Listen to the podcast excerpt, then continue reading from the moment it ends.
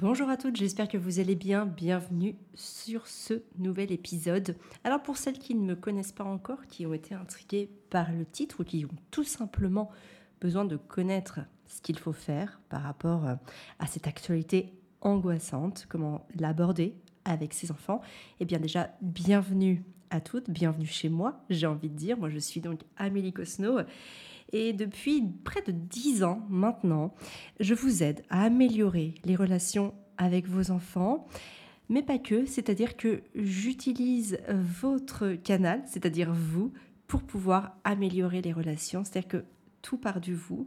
Donc je considère que il faut d'abord travailler sur soi pour ensuite avoir des résultats avec ses enfants et ça marche plutôt bien parce que bah, en près de 10 ans, j'ai eu un peu plus de 20 000 clients euh, sur une euh, quinzaine de programmes que vous pouvez d'ailleurs retrouver sur mon compte Instagram en lien sur Linktree. Vous allez voir, il y a un Linktree et tous mes programmes sont accessibles. Alors merci à toutes celles qui m'ont déjà fait confiance et bienvenue aux nouvelles. Alors aujourd'hui, j'ai envie de vous parler de cette actualité angoissante et notamment comment l'aborder avec ses enfants. Hein, depuis quelques jours, on n'est quand même pas épargné. Euh, le 7 octobre dernier, le Hamas a déclenché une attaque contre l'État d'Israël. Euh, le bilan est lourd, hein. alors je n'ai pas les chiffres en temps réel, mais euh, au bout d'une semaine, il y avait plus de 3500 personnes tuées dans les deux camps confondus. Et ce qu'il y a de plus alarmant dans ce chiffre, c'est que parmi ces 3500 victimes, 700, enfin même un petit peu plus de 700, sont des enfants, c'est-à-dire des personnes de moins de 14 ans, plus précisément. Il y a aussi eu énormément de victimes qui ne sont pas mortes, mais qui ont subi les pires atrocités entre les tortures et les viols. Ce qui est alarmant aussi dans cette guerre, c'est qu'évidemment, elle est très médiatisée, elle est très relayée sur les réseaux sociaux, et donc, bah, des images, euh, des images horribles, des images euh, insoutenables ont été partagées sur les réseaux sociaux. Alors nous, en tant qu'adultes, on peut déjà être choqués quand on les voit, mais imaginez si des enfants tombent sur ce genre de contenu, des enfants jeunes. Quand je parle d'enfants jeunes, là, je vais vraiment parler des moins de 10 ans. Ça peut les traumatiser. Hein. ça peut vraiment leur faire très peur parce que bah, l'enfant n'a absolument pas de repère, pas de projection, en tout cas très peu. Avant 10 ans, c'est difficile pour lui de faire la part des choses, de prendre du recul, de prendre de la hauteur, de, mettre des distances, euh, que ce soit émotionnel ou autre d'ailleurs. Donc évidemment, il va un peu prendre ça pour argent comptant, en se disant, bah voilà ce qui se passe dans le monde, donc ça peut m'arriver, ça peut arriver à mes parents, ça peut arriver à mes grands-parents, ça peut arriver aux gens que j'aime, et il aura du mal donc à faire cette forme de distinction. Et puis, quelques jours après, le vendredi 13 octobre précisément, un instituteur euh, a été mortellement poignardé, donc à Arras, hein, qui est une petite ville paisible du nord de la France. Alors ça, ça a d'autant plus d'impact pour nos enfants qu'ils vont à l'école et que finalement, là, il s'agit d'une personne qui s'est introduite dans l'école avec cette volonté de tuer en tout cas cette volonté de, blesser gravement parce que il y a eu un mort et deux ou trois blessés très graves. Donc là, en fait, ça peut aussi faire peur aux enfants dans le sens où eux-mêmes vont à l'école et si l'école n'est pas un lieu de sécurité, alors est-ce qu'ils ont la légitimité de s'y sentir bien? Ça, c'est une question qui peut traverser leurs esprits. Alors, aujourd'hui, j'avais vraiment envie de parler avec vous de bah, faut-il parler de tout ça à nos enfants? Comment le faire? Peut-on aborder l'atrocité sans choquer? Euh, Ce sont des vraies questions auxquelles on doit être préparé en tant que parent. Euh, alors, j'ai pas envie de dire encore plus aujourd'hui. Vous savez, on a tendance à penser que la période que l'on vit actuellement est très violente. En l'occurrence, en Occident notamment, c'est quand même l'une des périodes les plus tranquilles qu'on ait vécu sur euh, l'histoire, on va dire, sur les, deux, sur les 2000 dernières années. Hein, le Moyen Âge a été euh, quand même euh, très sanguin. Il y a vraiment eu des époques très difficiles où la mort faisait beaucoup plus partie du quotidien des enfants. Alors que ce soit évidemment à travers la guerre, mais aussi à travers les maladies. Hein. il y a encore 200 ans, il n'était pas rare de voir son frère, sa maman, son papa, sa sœur, tout, ce, tout ce petit monde autour de l'enfant mourir dans d'atroces souffrances à cause d'une maladie.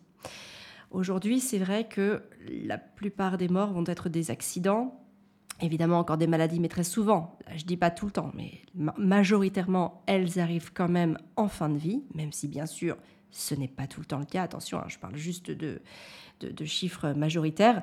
Et aujourd'hui, en Occident, euh, les morts liées à la guerre sont quand même assez minimes, voire, euh, voire inexistants. Enfin, quand je dis Occident, oui, je parle surtout de, de l'Europe, de l'Europe occidentale. D'accord? Donc, on est quand même dans une période assez sûre ici, en Europe occidentale.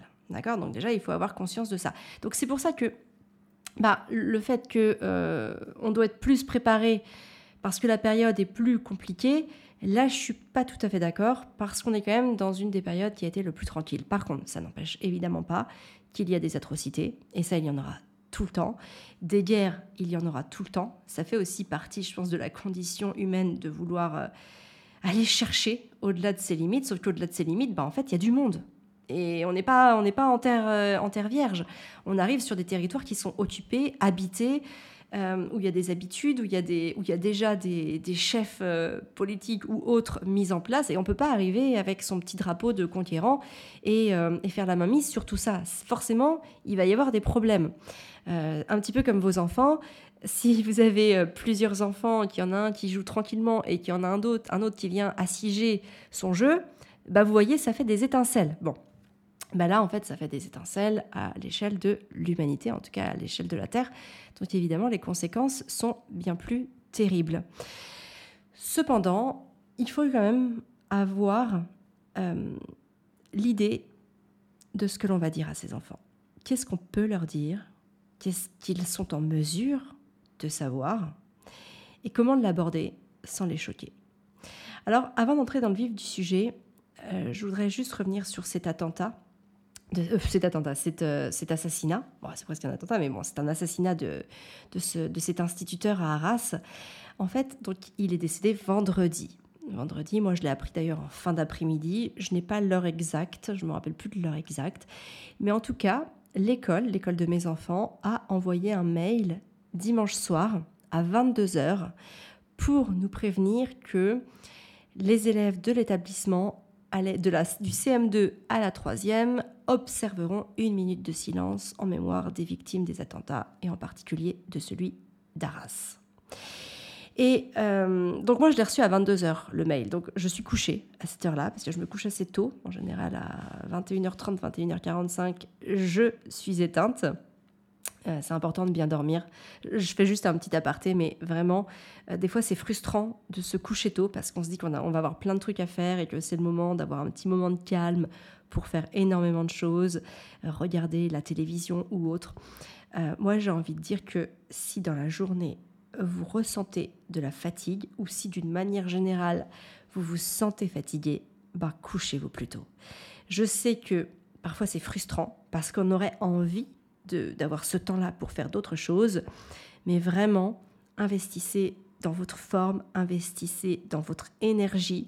Euh, si vous dormez plus, vous mangerez moins parce que vous serez plus en forme et votre corps aura l'énergie, sera reposé, aura cette récupération qui vous permettra d'aborder euh, des journées bien musclées sans avoir besoin d'aller euh, taper dans du sucre pour, pour redonner de l'énergie.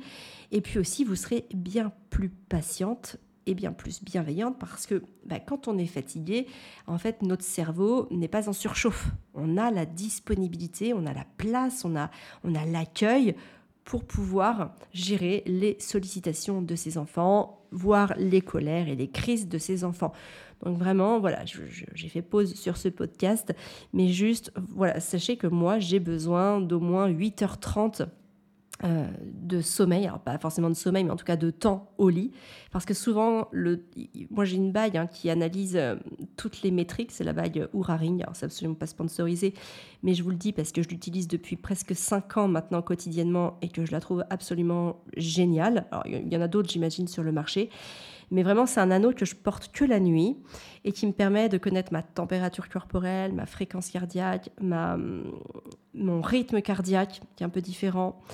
Ça me permet aussi de voir combien de temps je suis restée au lit et combien de temps j'ai dormi. Parce que être au lit ne veut pas dire dormir. Déjà, il y a la phase d'endormissement, il y a la phase de réveil, et puis il y a tous les réveils brefs. Donc en général, si vous restez 8 heures au lit, moi j'ai observé qu'il fallait enlever entre 30 minutes et 1 heure selon les nuits.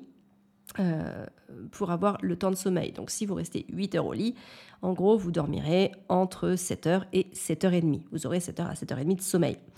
Donc ça, c'est... Voilà, il faut pouvoir euh, programmer, j'ai envie de dire, son heure de, de, coucher en fonction vraiment de ses besoins.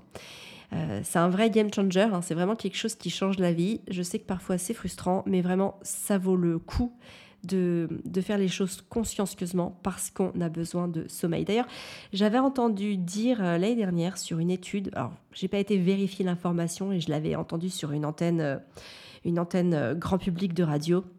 Donc je ne sais pas exactement ce qu'elle vaut, mais ceci dit, ça m'étonnait pas tant que ça que pour la première fois de l'humanité, en ce qui concerne les données que l'on a relatives au sommeil, donc l'humanité était passée sous la barre des 7 heures de sommeil. Donc on était à 6h55 de moyenne par nuit pour les humains adultes.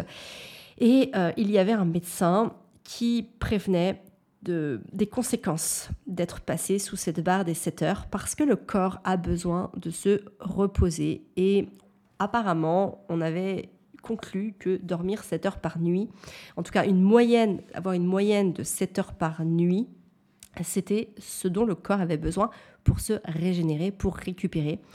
Euh, et donc, ben voilà, les conséquences du, manque de sommeil euh, vont avoir, euh, peuvent avoir en tout cas des répercussions assez, importantes hein, en termes de maladies, que ce soit des maladies graves ou des maladies chroniques, que ce soit en termes de poids, parce qu'à un moment, si on est fatigué, ben, on va naturellement, spontanément et même, j'ai envie de dire, instinctivement aller taper dans le sucre. Euh, et, donc tout ça, bah, ça va entraîner du surpoids, hein, de la prise de poids, parce que si on mange trop sucré, bah, évidemment, on va avoir tendance à grossir, surtout si on ne fait pas une activité physique adaptée au nombre de calories qu'on ingère sur une journée. Donc tout ça, voilà, n'est pas sans conséquence. Donc vraiment, petit message, faites attention à votre sommeil. Voilà. Donc maintenant, j'en reviens à mes moutons. Donc à 22h, j'étais donc au lit quand ce mail est arrivé sur ma boîte de messagerie. Et puis le matin, c'est quand même un petit peu la course. Hein. Moi, je me lève à 5h50. Il faut partir euh, pour déposer les enfants à l'école à 6h55. Euh, en général, moi, je me prépare, je fais ma toilette, je m'habille. Et ensuite, pendant, ce temps-là, Fabien gère la préparation du petit-déj avec les enfants. Et ensuite, bah, je les accompagne, euh, je les drive un petit peu, même sont quand même pas mal autonomes. étant donné qu'il faut quand même partir à 6h 55 voire 7h, dernier, dernier cara, je suis là un petit peu en, assistant, je check qu'ils ont bien préparé leur, euh, leur snack box, je gère qu'ils se soient bien lavé les dents, j'aide Constance à se coiffer, souvent elle aime bien avoir une petite queue de cheval, alors ou des petites tresses avec des petits nœuds, donc voilà, je prends un petit temps avec elle, en plus c'est important, la, la séparation est encore difficile, donc voilà, je prends ce temps pour eux. Et forcément, eh ben, j'ouvre pas ma boîte mail. D'ailleurs, je ne touche pas à mon téléphone le matin, à part pour regarder mes métriques de sommeil. Évidemment, c'est la première chose que je fais euh, encore dans mon lit, c'est-à-dire sans être sortie de mon lit, c'est bien sûr regarder mes métriques. Mais c'est tout. Je n'ouvre pas Instagram, je n'ouvre pas ma boîte mail, je ne vais pas sur Facebook, je ne regarde pas mes stats de podcast ou quoi que ce soit. Je ne fais uniquement que mes métriques de sommeil. Donc, je n'étais pas au courant je dépose alors les enfants, voilà, je rentre à la maison et là la première chose que je fais en rentrant à la maison, c'est en général de me, préparer un smoothie protéiné que je, bois devant justement ma boîte mail. Et c'est donc là que bah, j'ai vu le mail du directeur de l'école. Et là, je me suis quand même permis de répondre au directeur parce que j'ai été énormément frustrée d'avoir laissé partir enfin, d'avoir laissé partir Arthur sans avoir pu lui parler de ça. C'était important pour moi, en sachant qu'ils allaient en parler à l'école, de commencer à évoquer le sujet avec lui, D'une part, pour qu'il ne soit pas surpris. D'autre part, pour qu'il ait, on va dire, un bagage euh, d'informations, qu'il ne soit pas livré à d'autres informations dont je ne maîtrise absolument pas ni la véracité, ni l'objectivité. Et donc, euh, voilà, c'était vraiment important pour moi qu'il ait ça parce que bah, quand quelqu'un d'autre raconte quelque chose, vous connaissez pas quel est le degré d'information, le degré d'objectivité euh, de cette personne. Et cette personne, d'ailleurs, ne connaît pas non plus le degré d'émotivité de votre enfant, le degré de sensibilité de votre enfant. Il ne sait pas à quel point il peut entendre ou ne pas entendre certaines choses. Hein, encore une fois, on est sur là, ils allaient évoquer un, un individu qui s'introduit dans une école pour empoignarder des instituteurs. C'est quand même lourd à entendre pour un enfant qui va tous les jours à l'école. Donc, j'étais déçue et en colère de ne pas avoir eu ce message à temps pour pouvoir en parler à Arthur. Et donc, j'ai fait un mail au directeur de l'école, je vais vous le lire, euh, parce que c'est important, j'avais très envie de vous le lire. Donc, je lui ai dit, bonjour monsieur le directeur, je comprends parfaitement l'intention derrière cet hommage. Cependant, en tant que mère d'un enfant en CM2, je n'ai pas encore expliqué à mon fils cet acte de barbarie parce que je n'ai pas encore effectué les recherches nécessaires pour en comprendre les détails. Puisqu'un hommage est prévu, j'aurais aimé avoir la possibilité de lui en parler avant qu'il ne l'apprenne à l'école. Le concept de rendre hommage est louable, mais il, est, essentiel de prendre en compte les aspects qui l'entourent. Quelles informations seront partagées par les enseignants? Comment vont-ils aborder l'assassinat tout en prenant en compte la sensibilité des enfants en fonction de leur degré d'émotivité et de maturité? Ces sujets sont extrêmement sérieux et il aurait été pertinent de prévenir les familles plus à l'avance ou de procéder à l'hommage sur la journée de mardi afin de nous laisser le lundi pour en parler à nos enfants. Cela aurait permis aux parents, qui connaissent le mieux leurs enfants, de les préparer à cet hommage et de prendre le temps de répondre à leurs questions. Cela aurait évité à nos enfants une source d'angoisse et de stress inutile. Je tiens à souligner que je suis tout à fait favorable à l'idée de rendre hommage à cet enseignant décédé tragiquement. Cependant, je crois fermement que la communication et la préparation sont essentielles pour que nos enfants puissent aborder cette situation avec compréhension et sérénité. Je vous remercie de votre compréhension et de votre attention à cette préoccupation. Alors évidemment, je n'ai pas eu de réponse, mais ce mail n'attendait pas forcément de réponse particulière. Il fallait juste que moi aussi, je puisse communiquer sur ma déception et ma tristesse d'avoir envoyé mon fils Arthur, de 11 ans, à l'école sans avoir pu lui en parler au préalable. Et vous savez, d'une manière générale, quand vous n'êtes pas d'accord avec quelque chose, quand vous êtes choqué ou en colère d'une situation, c'est important de pouvoir communiquer sur ce que vous ressentez, sur vos émotions internes. Vous voyez, là, je l'ai fait, je vous l'ai lu parce que je voulais que vous compreniez que je n'ai pas, pas laissé la colère déborder dans cet email. C'est un email qui se veut, en tout cas selon moi, vraiment très constructif, très pacifique aussi.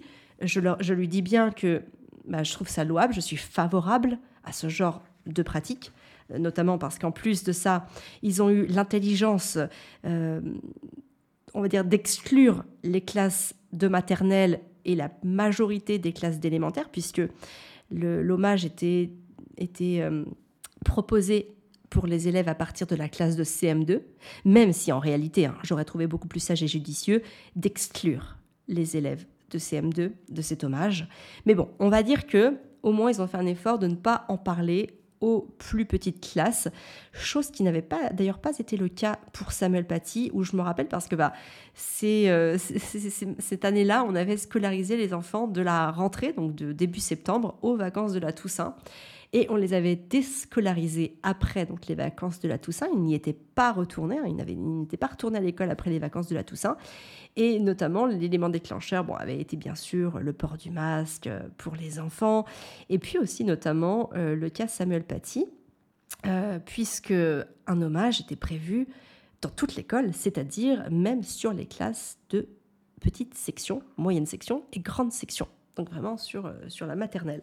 Et moi, j'avais trouvé ça complètement aberrant de d'évoquer un une telle atrocité chez des enfants qui ne sont absolument pas capables de comprendre les tenants et les aboutissants d'une telle barbarie. Donc voilà, c'est pour ça que c'est important quand il y a quelque chose qui ne va pas, quand vous n'êtes pas d'accord avec quelque chose, vous pouvez en faire part sans attaquer la personne. Vous voyez, dans, ce mail, finalement, je n'attaque absolument pas euh, l'entreprise, hein, l'initiative qui a été de rendre hommage. Par contre, je leur explique que j'aurais aimé que, en être informé avant, ou en tout cas de pouvoir de reporter euh, l'hommage, pour avoir le temps d'en parler avec mes enfants. Et vous savez, si je suis la seule à faire ça, peut-être qu'il n'y aura pas énormément de poids à, mes mots. Par contre, s'il y a 50, 60, 70 parents, 100 parents qui vont envoyer un mail pour dire que, ok, ils sont d'accord de faire un hommage, mais laissez-nous au moins le temps d'aborder le sujet avec nos enfants, alors peut-être qu'on peut faire changer les choses et que, notre, que nos mots auront du poids dans, dans, dans ce qui va se passer. Et c'est comme ça, en fait, qu'on change les choses.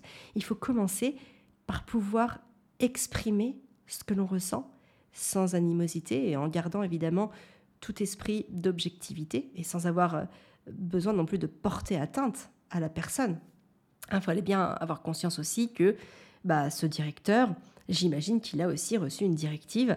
Alors peut-être qu'il l'a reçu trop tard, mais peut-être qu'ils auraient pu décaler à mardi l'hommage et que finalement, ça n'aurait pas changé grand-chose, euh, d'autant plus qu'ici, sur euh, la, voilà, sur l'île Maurice, on est quand même loin du reste de la métropole. Peut-être que la métropole ont été prévenus en amont, peut-être que les mails ont été envoyés le samedi pour prévenir euh, les parents qu'un hommage allait être rendu, ce qui laissait du temps aux parents pour, bah pour préparer en fait leurs enfants plutôt que de prévenir la veille au soir.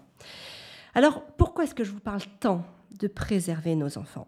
Tout simplement parce que les enfants de moins de allez, 10-12 ans, parce qu'il n'y a pas d'âge, euh, il y a pas d'âge euh, barrière. C'est pas parce qu'on a 10 ans qu'on va être prêt ou parce qu'on a 11 ans qu'on est prêt. C'est pour ça que qu'on est après, enfin qu'on est prêt. Je veux dire, c'est plutôt entre 10 et 12 ans qu'il va y avoir euh, un petit changement. Mais en tout cas, les enfants de moins de 10-12 ans n'ont absolument pas le recul ni la solidité émotionnelle pour recevoir ce genre d'informations.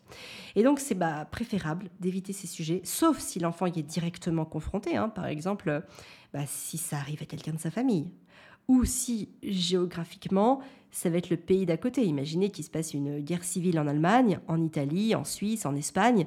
Évidemment que bah, on va être beaucoup plus proche géographiquement, donc beaucoup plus aussi atteignable, et peut-être que là, on va en parler à nos enfants. Ou alors tout simplement parce que le contexte géopolitique bah, nous y engage. C'est-à-dire que par exemple, imaginons que la France soit euh, ultra investie dans, des opérations de guerre, par exemple là en Israël, euh, pourquoi pas, ou tout simplement parce que ben voilà, il y, a, aussi des, des zones de guerre à l'intérieur du pays où on vit. Et donc évidemment là, peut-être que ce sera plus judicieux de pouvoir aborder le sujet avec l'enfant.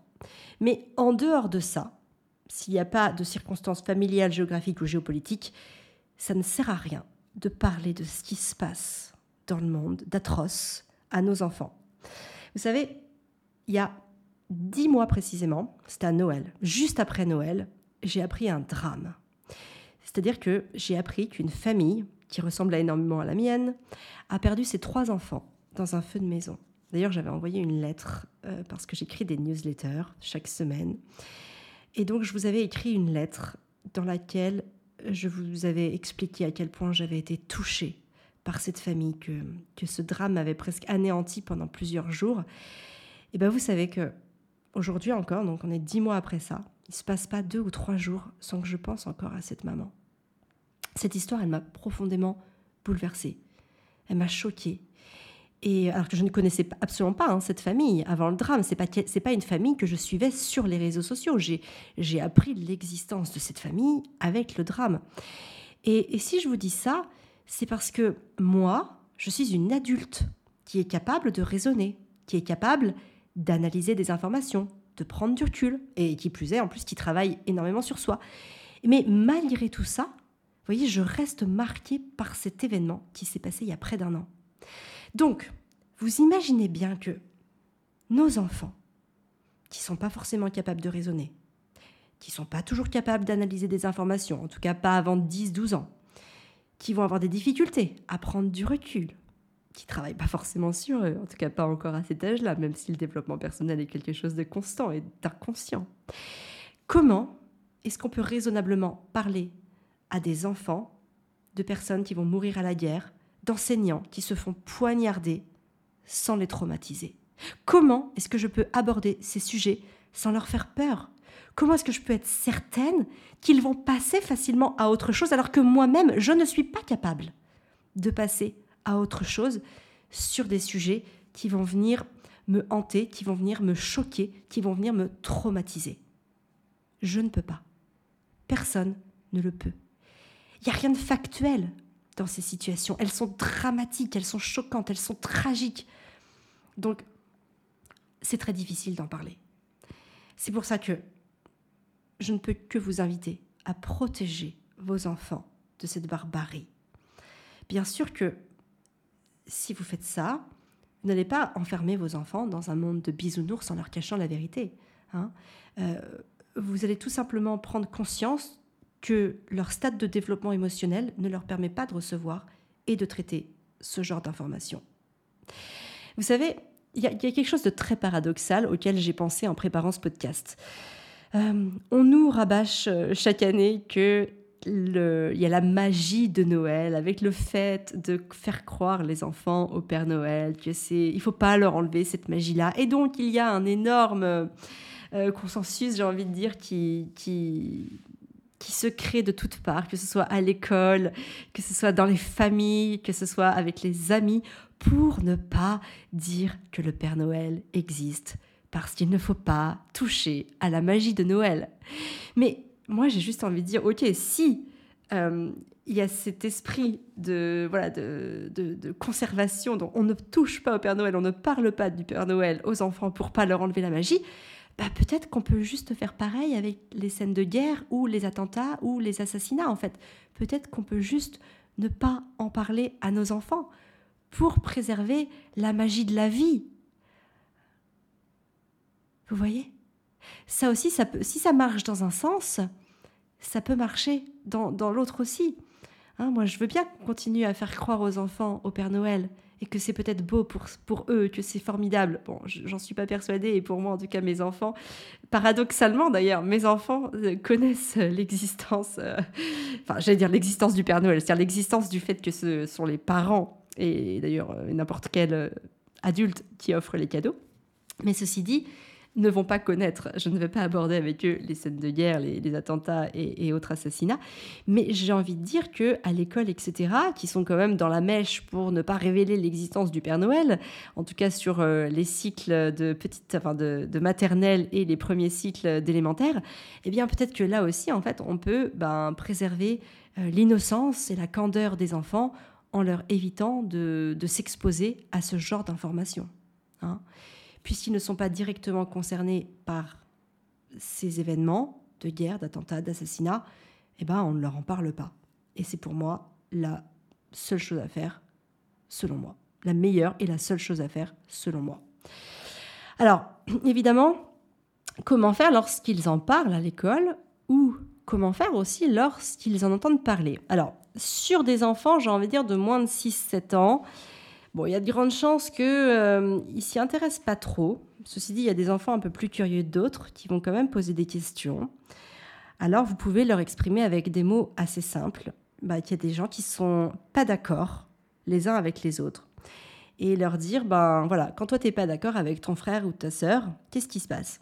Et là, bah, lui faire prendre conscience que peut-être qu'ils vont crier. Eh ben oui, ça crie. Et du coup, vous pouvez leur dire, bah vous voyez, je suis obligé d'intervenir parce que vous criez trop fort, etc. Bah là, c'est un peu l'idée, c'est un peu de leur faire prendre conscience que bah voilà, il y a des gens qui vont crier un petit peu trop fort les uns sur les autres, sauf que bah, c'est pas euh, juste deux personnes, c'est euh, des centaines de personnes, et donc ça fait un petit peu plus de bruit. Voilà. Et en général, si vous les laissez avec ça, je pense que ça peut le faire. Après, laissez l'enfant venir vous questionner. Vous savez, euh, je vous en ai déjà parlé dans un autre épisode de podcast, mais moi j'aime bien donner de la netteté. Imaginez, voilà, je, vais vous donner la, représentation de ce que j'aime, de ce que j'aime faire avec mes enfants. Vous prenez par exemple une photo, d'accord? Vous voyez, vous avez votre photo 11 euh, par 13 devant vous, là, la photo, petite photo que vous développez pour vos vacances. Eh bien, imaginez que cette photo-là, en fait, c'est ce qui se passe dans le monde d'aujourd'hui. Et en fait, votre enfant, il la voit pas cette photo, c'est-à-dire qu'elle est toute floue. Il n'a pas, pas la compréhension du monde d'aujourd'hui. D'ailleurs, l'avons-nous réellement nous aussi Bon, c'est un autre sujet. En tout cas, imaginez que cette photo, elle soit toute floue pour votre enfant. C'est-à-dire que votre enfant n'est pas en mesure d'apprendre par lui-même, en tout cas, ce qui se passe aujourd'hui dans le monde, euh, les, voilà, les tenants, les aboutissants, les causes, les conséquences, etc. Donc, il va avoir besoin d'un petit élément d'information. Donc, imaginez, vous prenez le milieu de cette photo et hop, vous faites une toute petite zone de netteté. Voilà, vous lui donnez un petit peu d'information. Et avec ça, bien, vous le laissez faire. C'est-à-dire que c'est lui, en fait, qui va rendre sa photo nette par ses questions, par les questions qu'il va vous poser. Et c'est pour ça que c'est tellement important d'entretenir des relations de confiance avec ses enfants, des relations qui soient basées sur la confiance, sur le dialogue, sur la sincérité, sur l'authenticité, sur, sur tout ça, parce que on est le point de référence de son enfant. Hein, si l'enfant a des questions, qui c'est qui va aller voir en premier lieu? Normalement, ce sont ses parents. Sauf que si ses parents ne sont pas euh, des personnes de confiance, ou s'il il apprend, s'il s'aperçoit en grandissant que ses parents ne lui ont pas toujours dit la vérité, euh, à quel point il peut remettre en cause vos propos. Ça, c'est important. Et c'est pour ça d'ailleurs que je me suis toujours euh, donné pour mission de dire la vérité à mes enfants, en omettant parfois évidemment certains détails parce que j'estime qu'ils ne sont pas capables de les entendre ou tout simplement de les comprendre. Mais en tout cas, ça part de la vérité. Et une fois que j'ai donné un petit peu de matière, un petit peu d'éléments pour faire cette petite zone, toute petite zone de netteté au milieu de la photo, alors je les laisse faire le reste. Et ça va passer par leur questionnement. Et très souvent, je me rends compte que plus ils sont petits, plus ce que je leur donne leur suffit. Ils ne vont pas poser énormément d'autres questions. Il suffit simplement d'avoir des petites explications qui peuvent comprendre et on va omettre barbarie. On va omettre euh, les morts, le sang, les bombes, les explosions, les couteaux, les enlèvements, les viols. Évidemment qu'on ne va pas parler de tout ça parce que ce sont des concepts qu'un enfant innocent ne peut pas comprendre, ne peut pas concevoir. Euh, il faut quand même raisonner, il faut avoir conscience qu'il y a des gens en grande détresse pour faire ce genre de choses. Hein. Évidemment, vous imaginez bien qu'un humain qui tue un autre humain à coup de couteau, c'est un humain malade. C'est un humain malade dans sa tête. Ce n'est pas un individu sain. Parce qu'un individu sain ne ferait pas ça. Un individu sain ne s'en prendrait pas à un autre, que ce soit pour donner la mort ou pour euh, atteindre physiquement à cette personne. Donc ça sert à rien de montrer aux enfants, quand ils ne sont pas capables de comprendre pourquoi, qu'il existe des individus, euh, des individus qui sont déviés, des individus dont l'esprit est dévié et torturé. Euh, c'est important d'avoir ça pour ne pas les choquer. C'est des choses qu'ils vont pouvoir comprendre au fur et à mesure du temps quand ils auront la maturité et la représentativité pour s'imaginer ces personnes-là. Vous savez, moi, quand euh, mes enfants sont en relation avec des personnes que je qualifierais de méchantes, on va les appeler comme ça pour que ce soit plus simple, je leur explique toujours que ce sont des personnes tristes. Vous savez, plutôt qu'ils euh, en veuillent à certaines personnes ou qu'ils éprouvent de la rancœur, de la rancune ou même de l'amertume envers certaines personnes, eh bien moi je vais toujours dire à mes enfants, ce sont des personnes tristes. Et du coup, leur colère n'est plus que l'expression de leur tristesse. Et donc je dis toujours à mes enfants, si vous, vous êtes méchant avec eux en réponse, vous allez rendre cette personne encore plus triste. Et peut-être même que ça va vous rendre un petit peu triste de l'avoir rendu triste. Alors plutôt que de rentrer dans, ce jeu de méchanceté, ben, donnez plutôt un petit bout de bonheur à cette personne, parce qu'elle sera contente et elle vous aimera d'autant plus. Et si elle vous aime, si elle vous apprécie, alors elle sera gentille avec vous. Et peut-être qu'elle voudra bien faire ce que vous lui demandez ou ce que vous lui proposez. Bref, c'est gagnant-gagnant. Vous voyez, d'un côté, vous rendez heureux quelqu'un, et de l'autre, eh ben, vous le mettez de votre côté, vous le mettez dans votre équipe, et il sera plus jamais méchant avec vous. Donc vous voyez, ce sont des, petites choses comme ça qui passent par, euh, par ce type d'enseignement, mais on en est encore au préambule, vous voyez, on est vraiment sur là des, des émotions euh, voilà, très, très simples, la méchanceté, la colère, ce genre, d'attitude. Donc évidemment, parler euh, bah, de guerre ou d'assassinat, d'attentat avec des enfants aussi jeunes, je parle là de mes enfants, mais parce que je sais qu'on a des enfants qui sont à peu près dans les mêmes âges, c'est tout simplement pas possible. Hein. Euh, alors, donc là, évidemment, pour par exemple un enfant de 6 ans, un enfant de 8 ans, et puis évidemment tout ce qui va en dessous 8 ans, euh, voilà, taisez le sujet, ou en tout cas, faites cette petite zone de netteté si jamais il, vous, se questionne ou s'il tombe, hein, tout simplement, sur, sur, des, sur des contenus inadaptés à son âge. Euh, voilà, faites cette petite zone de netteté. Maintenant, pour des enfants à partir de 10 ans, qui vont à l'école et qui vont donc être peut-être confrontés à d'autres enfants qui en parlent avec euh, leurs parents, parce que tous les parents ne sont pas comme vous, ne sont pas comme moi, ne sont pas comme nous.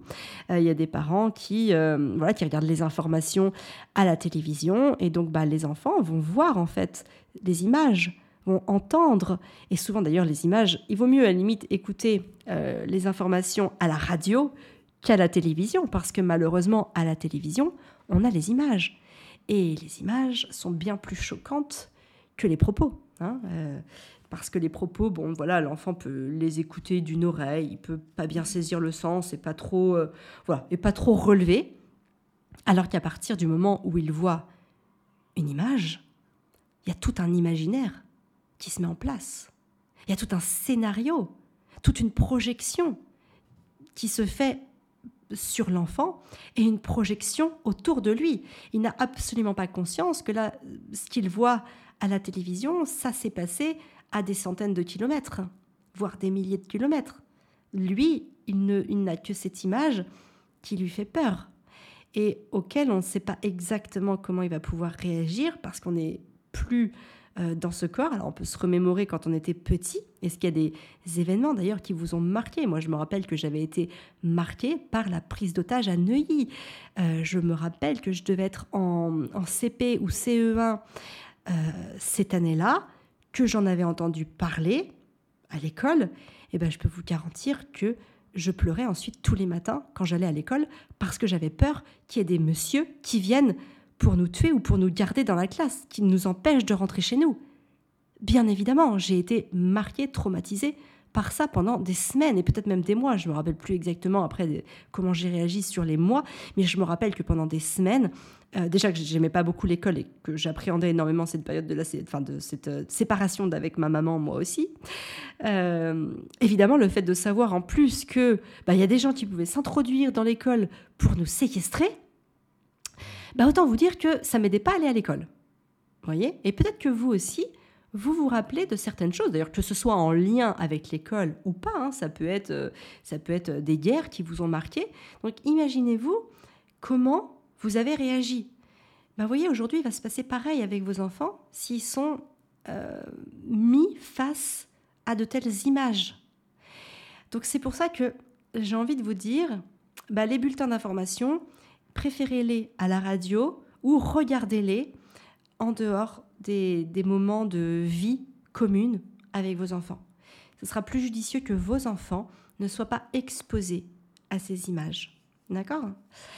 Ensuite, donc euh, ça c'était l'idée voilà, de, base pour pouvoir euh, bah, déjà ne pas forcément mettre en eux des images qui ne sont pas à même de voir. Maintenant, en effet, si bah, ils sont en contact avec d'autres enfants, qui ont vu ces images et qui vont en parler à l'école parce que les enfants parlent énormément entre eux. Et souvent, ils sont assez fiers d'ailleurs de savoir des choses que les adultes savent. Euh, donc, on peut lui poser des questions. Est-ce que, euh, bah, est-ce que tu as compris? On peut vraiment, si l'enfant nous en parle, qu'est-ce que tu as compris? Qu'est-ce que tu sais? Euh, Sur cet hommage, vous voyez, moi j'ai demandé à Arthur, est-ce que tu sais pourquoi c'était? Alors il m'a dit, bah oui, c'est parce qu'il y a, y a un maître d'école qui a été tué par quelqu'un qui est rentré dans l'école. Voilà, il m'a dit à, peu près un, truc comme ça. Je lui fais OK, est-ce que et comment tu t'es senti quand on a dit ça? Enfin, je ne lui ai pas vraiment dit ces mots-là, mais je lui ai dit OK, qu'est-ce que ça t'a fait de savoir ça? Ou comme il me fait bon, ça va. Il, il, a pas été très expansif par rapport à ça. Du coup, je me suis dit, d'ailleurs, je me suis dit euh, assez, euh, assez, euh, assez rassurée que ça ne l'avait pas traumatisé, qu'il était finalement assez vite passé à autre chose. Mais en tout cas, je me suis quand même assurée de savoir bah, ce qu'il en avait compris et comment il l'avait ressenti. Alors je lui ai pas dit, hein, est-ce que ça t'a fait peur? Parce qu'évidemment, si je dis ça, à un moment, j'éveille en lui la possibilité qu'il devrait peut-être avoir peur. Vous voyez ce que je veux dire? Donc plutôt, j'essaye de prendre la température en me disant, ok, ben, est-ce que tu compris? Qu'est-ce que ça t'a fait? Et là, je lui laisse la porte pour, euh, s'il si, me dit, bah oui, j'ai... Bah, c'est inquiétant ou ça fait peur. Et là, ok, là, du coup, s'il m'avait dit ça, j'aurais pu, dans ce cas-là, rentrer avec lui pour l'apaiser. Et là, j'aurais pu expliquer, j'aurais pu lui poser des questions plus précises, lui donner un petit peu de contenu, un peu plus précis aussi, euh, pour lui expliquer voilà, ce qui s'était réellement passé. En l'occurrence, j'ai vu qu'il était quand même relativement euh, passé à autre chose facilement, donc j'ai pas étendu le sujet.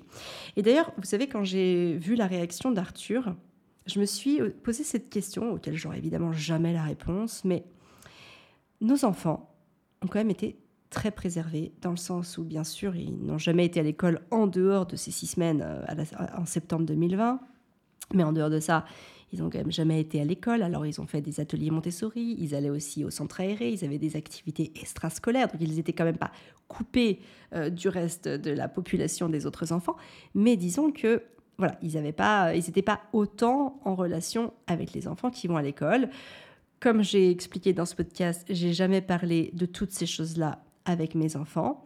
Et donc, ben, on va dire que je suis sur, euh, sur un enfant, enfin sur des enfants qui sont quand même bien dans leur basket, dans le sens où ben, ils n'ont pas forcément peur. Ah, ils peuvent avoir des peurs sur d'autres choses, hein, attention. Je ne dis pas qu'ils ont euh, peur de rien du tout. Mais on va dire quand j'ai vu Arthur, qui prenait quand même les choses avec un certain détachement, je me suis quand même dit, ok, ben c'est bien parce que c'est peut-être le signe, je dis bien peut-être parce qu'encore une fois, hein, je, veux, veux surtout pas que vous pensiez que euh, j'ai la croyance que voilà tout est gagné, tout est acquis, hein, absolument pas. Ce sont juste des suppositions et là je vous les partage de manière brute comme si on était en train de se prendre un café toutes les deux et que, bah, je suis en train de vous dire voilà ce que, que j'analyse, que j'interprète euh, des faits et propos de mes enfants. et donc bah voilà, c'est vrai qu'Arthur, quand, je, hier soir je lui ai, euh, je lui ai parlé de ça et, et la manière dont il a réagi, je me suis dit, euh, c'est sûrement pas mal quand même de chercher à préserver ses enfants voilà, de, la barbarie et de l'atrocité du monde, parce que ça leur permet de se construire en pleine confiance. C'est-à-dire que sans sentiment d'insécurité. Et comme aujourd'hui, en Europe occidentale, on est quand même dans une période très stable, très pacifique, en tout cas sur le territoire, j'ai envie de dire que euh, ça laisse la place à une construction en pleine confiance. On n'a pas peur aujourd'hui. Alors, vous allez me dire, bah oui, il y, a des, il y a quand même des assassinats, il y a aussi des... À, Annecy, il y a quelques mois, il y a des gens qui se sont fait poignarder dans un parc, il y a Samuel Paty qui s'est fait poignarder, enfin euh, décapité il y a trois ans, euh, il y a cet instituteur à Arras, euh, Dominique, j'ai perdu son nom, mais bon, paix, à cet homme, qui s'est fait poignarder il y a quatre jours. Évidemment qu'il y en a. mais ça reste anecdotique, j'ai envie de dire. Et heureusement, heureusement que ces scènes-là, euh, ces actes de barbarie ne sont pas, euh, ne sont pas présents tous les jours, parce que là, on serait dans un, bah, pour le coup, on serait plus dans un pays en paix, euh, on serait dans un pays, voilà, sûrement en guerre civile ou en tout cas avec avec un, gros taux de terrorisme ou en tout cas de, de personnes, voilà, qu'il va falloir maîtriser. Euh, ou en tout cas enfermé, ou, euh, ou, je ne sais pas comment dire d'autre, mais en tout cas voilà. Bon, bref, on n'est pas dans ce, dans, ce, dans ce cas de figure-là. Et donc, euh, bah, c'est intéressant aussi de se dire que on a vraiment, en Europe occidentale, la possibilité de d'élever nos enfants dans un environnement serein. Et donc par rapport à ça, c'est pas la peine de rajouter de la peur, du stress, de l'angoisse là où il n'y en a pas. Vous voyez ce que je veux dire? C'est que OK, OK, il se passe parfois des choses horribles, mais malheureusement, comme quelqu'un peut avoir un accident de voiture, comme quelqu'un peut mourir dans un feu, comme quelqu'un peut mal tomber et, se tuer. vous voyez, ce sont des accidents aussi, hein, il y a des accidents. Mais je veux dire, c'est pas la peine de, de stresser, d'être angoissé, d'être inquiété par des choses qui ne sont pas censées arriver. Vous voyez ce que je veux dire? C'est-à-dire que on n'est pas confronté chaque jour à cette violence et à cette euh, tragédie-là. Donc, euh, donc, en prenant ça en compte, bah voilà, c'est important de, de se dire que nos enfants peuvent grandir sereinement et qu'on va pas être là pour leur faire peur. Moi, je sais par exemple que quand on habitait à Angers, mes enfants pouvaient aller au centre commercial, donc qui se trouvait à 300 mètres à pied en passant par une coulée verte, donc sans voiture. C'est une coulée verte, hein, pour celles qui connaissent les coulées vertes. Ce sont des voies euh, euh, encadrées d'arbres, enfin arborées, et où il n'y a absolument aucune voiture qui passe, seuls quelques vélos. Euh, je les laissais aller seuls. Et certaines d'entre vous me disaient, mais tu n'as pas peur, tu n'as pas peur qu'il se fasse enlever, tu n'as pas peur, voilà, qui, je sais pas, qui se fasse écraser. Alors, bon, en l'occurrence, il n'y a pas de voiture, mais bon, admettons, parce que sur mon centre commercial, il y avait un parking avec des voitures qui arrivaient. Donc, euh, si c'était jeté euh, ou si c'était mis à courir sur le parking, ils auraient pu se faire écraser. mais, comment dire? Vous savez, c'est pareil, les enlèvements, finalement, alors il y en a. Il y a eu un petit garçon d'ailleurs cet été, dans les, je crois que c'était dans les, dans les Alpes ou les Pyrénées, enfin en tout cas en montagne, qui s'est fait enlever. Euh, sa disparition demeure à ce jour encore un mystère. C'est terrible, c'est horrible, c'est tragique. Mais par contre, statistiquement, ce sont des choses qui arrivent peu. Hein. Statistiquement, d'ailleurs, quand il y a un enlèvement, c'est souvent quelqu'un de la famille, souvent un des deux parents ou les grands-parents, ou en tout cas un proche, qui va euh, enlever un enfant. D'ailleurs, le mot enlever est un petit peu, euh, n'est pas tout à fait approprié, puisque c'est souvent quand il y a un divorce, une séparation, en tout cas quelque chose qui quelque chose qui va pas dans la famille, que ça, en tout cas que statistiquement, ça se produit. Les enlèvements d'enfants comme ça, euh, j'ai envie de dire au hasard, enfin, il y en a quand même peu en France. Donc, je ne vais pas empêcher mes enfants de d'aller au centre commercial, de euh, d'éprouver leur autonomie, parce que euh, une fois tous les euh, X années, il y a un enfant qui peut se faire enlever. Je ne vais pas les angoisser, je ne vais pas les étouffer, je ne vais pas les enfermer dans une bulle. Pour moi, c'est vraiment ça, enfermer dans une bulle, c'est vouloir protéger son enfant de tout, et notamment de ce qui n'arrivera pas. Et dans ce cas-là, c'est mettre un frein même à son développement, au développement de son, de son autonomie, au développement de son intelligence, à cause de mes peurs à moi, des peurs qui sont souvent irrationnelles. Je ne veux pas dire qu'il faut prendre des risques. Attention, s'il y avait une route à traverser, je pense que je ne les aurais pas envoyés au centre commercial. En l'occurrence, on était vraiment sur une coulée verte avec une arrivée euh, bah, sur un trottoir au centre, à mon petit centre commercial. C'est un mini centre commercial. Et donc, j'estimais que la prise de risque, elle était bien inférieure à tout le potentiel qu'une telle entreprise peut leur apporter en termes d'autonomie, de compréhension, de socialisation, de, tout ce qu'on veut en fait. Donc voilà, il ne faut pas, s'enfermer dans, dans des situations euh, qui vont nous terroriser. Il s'agit vraiment de faire la part des choses et de comprendre les situations, les contextes dans leur globalité. Ça, c'est important, déjà pour ne pas se faire peur à soi, pour relativiser les choses et pour offrir le meilleur à nos enfants. Hein. C'est comme si, par exemple, vous voyez, si je reprends le drame de cette famille euh, qui a perdu ses trois enfants dans un feu de maison au mois de décembre 2022, en fait, pour la petite histoire, les enfants étaient en garde chez leurs grands-parents. Donc les, parents n'étaient pas avec leurs enfants le soir ou plutôt la nuit du drame. Donc c'est un petit peu comme si je ne voulais plus jamais laisser mes enfants à mes parents ou aux parents de Fabien, sous prétexte que j'ai peur qu'un feu de cheminée se déclenche euh, et, que, la maison brûle et que je perde mes enfants. Évidemment que ça peut arriver. Malheureusement, ça peut arriver et ça arrive euh, à certaines personnes. Mais je ne vais pas les empêcher de vivre ces moments-là avec leurs grands-parents sous prétexte qu'un accident peut arriver. Parce que dans ce cas-là, un accident peut aussi m'arriver tout à l'heure sur la route et, et, que je perde mes trois enfants et que je sois la seule rescapée de la voiture. Tout peut arriver. Donc on ne va pas s'empêcher de vivre parce qu'on a peur. Il faut sortir de cette peur, il faut vivre et euh, il faut vivre les choses positivement, il faut euh, peut-être arrêter de s'exposer à trop d'informations. Ça, je pense que c'est quelque chose qu'il faut retenir de ce podcast, c'est que peut-être filtrer les informations ou aller chercher de l'information objective. Moi, ce que j'aime bien écouter, par exemple, sur l'actualité, ce sont les décryptages. Donc sur YouTube, il y a pas mal de gens qui décryptent l'actualité de manière objective, de manière rationnelle. Et donc ça, c'est intéressant parce que ça me permet de comprendre euh, bah, les choses dans leur, le, contexte, dans sa globalité. Hein, euh, notamment, j'aime bien écouter Idriss Aberkan. Voilà, vous pouvez aller si ça, si vous en connaissez pas, mais bon, voilà, je vous conseille un que j'aime bien.